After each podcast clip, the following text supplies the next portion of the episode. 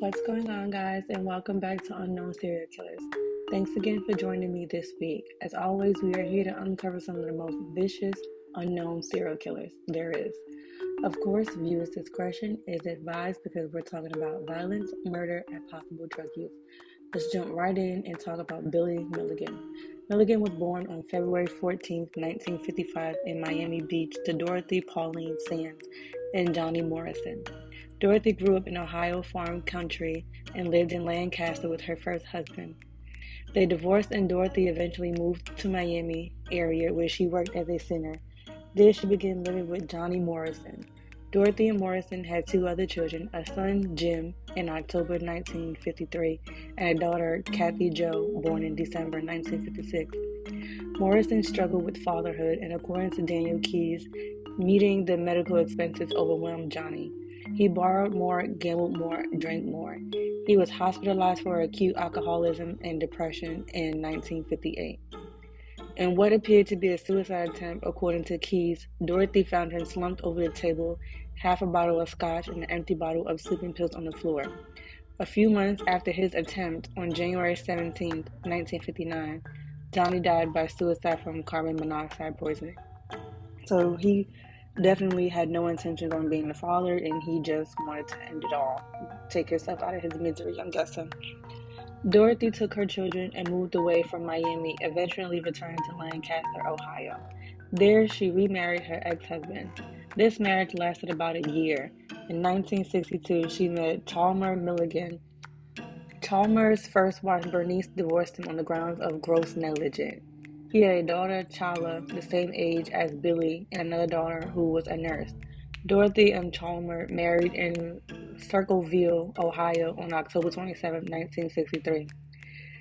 At his la- later trial, Chalmer was blamed for abusing Billy. Keyes claimed that Billy had multiple personalities from a much earlier age. However, with his first three, No Name Boy, Christine, and Sean appearing by the time he was five years old. In 1975, Milligan was imprisoned at Lebanon Correctional Institution in Ohio for rape and armed robbery. He was released on parole in early 1977. In October 1977, Milligan was arrested for raping three women on the Ohio State University campus. He was identified by one of his victims from existing police mugshots of sex offenders and from fingerprints lifted from another vehicle's car, victim's car, excuse me. Since he used a gun during the crime and guns were found in a search of his residence, he had violated his parole as well. He was indicated on three counts of kidnapping, three counts of aggravated robbery, and four counts of rape. He was placed in an Ohio State Penitentiary pending trial. In the course of preparing his defense, he underwent a psychological examination by Dr. Willis C. Driscoll, who diagnosed Milligan with acute schizophrenia. He was then examined by psychologist Dorothy Turner on Southwest Community Mental Health Center in Columbus, Ohio. During his examination, Turner concluded that Milligan suffered from dissociation identity disorder. Milligan's public defender, Gary and Judy Stevenson, pleaded an insanity defense and he was committed until such time as he regained sanity. Milligan was sent to a series of state run psychiatric hospitals, such as the Athens State Hospital, where, by his report, he received very little help. While he was in these hospitals, Milligan later on an additional 14 personalities labeled the undesirables were, dis- were discovered. Among the first 10 were Arthur, a prime and proper Englishman who was expert in science, medicine, and hematology, Alan, a manipulator, Tommy, an escape artist and technophile, Rajan, a Yugoslavian communist who Milligan claimed had committed the robberies in a kind of Robin Hood spirit, and Adalana, a 19 year old lesbian, shy, lonely, and introverted who cooked for all the personalities and craved affection, who had allegedly committed the rapes.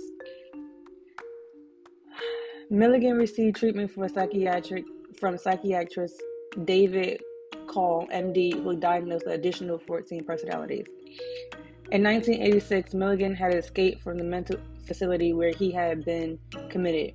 During this time, he went by an alias, Christopher Core, and might have been guilty of abducting his roommate and killing him, one of two murders Milligan is suspected of. Milligan was released in 1988 after a decade in psychiatric hospitals. On August 1, 1991, he was discharged from the Ohio Mental Hospital System and the Ohio courts. In 1996, he lived in California where he owned Stormy Life Productions and was going to make a short film, which apparently was never made. His location thereafter remained for a long time unknown, his former acquaintances having lost contact with him. So here is the name of his 24 different personalities. There's also a docu-series on Netflix called Monster Inside: The 24 Faces of Billy Milligan if you guys are interested in watching it. So Billy Milligan was his core personality. Arthur, as we talked about before, a sophisticated and educated Englishman who is in charge of the shared body he appeared during the times that required intellectual thinking. He was one of the two personalities that could classify a person as an undesirable. We got Rajan, a Yugoslavian keeper of hate. He had a Slavic accent, could write and speak in Siberian, and was strong. He appeared in dangerous situations and admitted in committing robbery in order to support the family. Alan, a con man and manipulator, he was the only right handed painted portraits, played drums, and smoked cigarettes. Tommy, an escape artist, landscape painter, tenor sax player, and electronics expert. Danny, afraid of society, society, especially men, and did still still life paintings. David, an eight-year-old keeper of pain, he took away the pain of others. Christine, a three year old dyslexic girl who would punish herself when Billy got in trouble in school.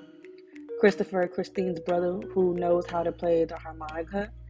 Adalana, a lesbian who wrote poetry, cooked, and was a harmonica player. She was accused of committing the three rapes without the knowledge of the other personalities. And these other personalities manifested after institutionalization at psychiatric hospitals. Phil, a thug who had a Brooklyn accent and planned smaller crimes. Kevin, a criminal planner who helped plan a drugstore robbery. Walter, an Australian big game hunter who had an excellent sense of direction. He was often used as a spotter. April only wanted to get rid of Billy's stepfather. She tried to convince Rajan to kill him. Samuel, a Jew and the only one who believes in God. Mark, the workhorse who only took orders, Steve, the imposter who used imitation for comedy. His comic outbursts caused conflict within the family. Lee, a prankster who did not care about consequences of his actions. His jokes caused trouble to the family and put him in solitary confinement. Jason, a pressure valve used to release tension for others, especially for the family. Bobby, an adventurer who had no ambition. Sean, a four year old and deaf child who never took the spotlight, Martin, a snob from New York who felt entitled, and Timothy, a florist who became gay after a gay man flirted with him. Milligan died of cancer at a nursing home in Columbus, Ohio on December 12, 2014. He was 59. So, I know this is like a lot of things to take in, but he really had some big issues that goes beyond serial killing. I mean, that's definitely a huge issue, but he has so much trauma that his his dad killed himself just to get away from him because he didn't want to be a father. And then he has all these personalities trying to like fill a void, but that's my opinion. Um thank you guys for tuning in this week and listening to another story of a unknown deranged and confused unknown serial killer. Um, come back next week as we uncover and unfold another one. Um, like I tell you guys, please, please be very careful. You never know who they kill. Be nice to people, please. See you guys next week.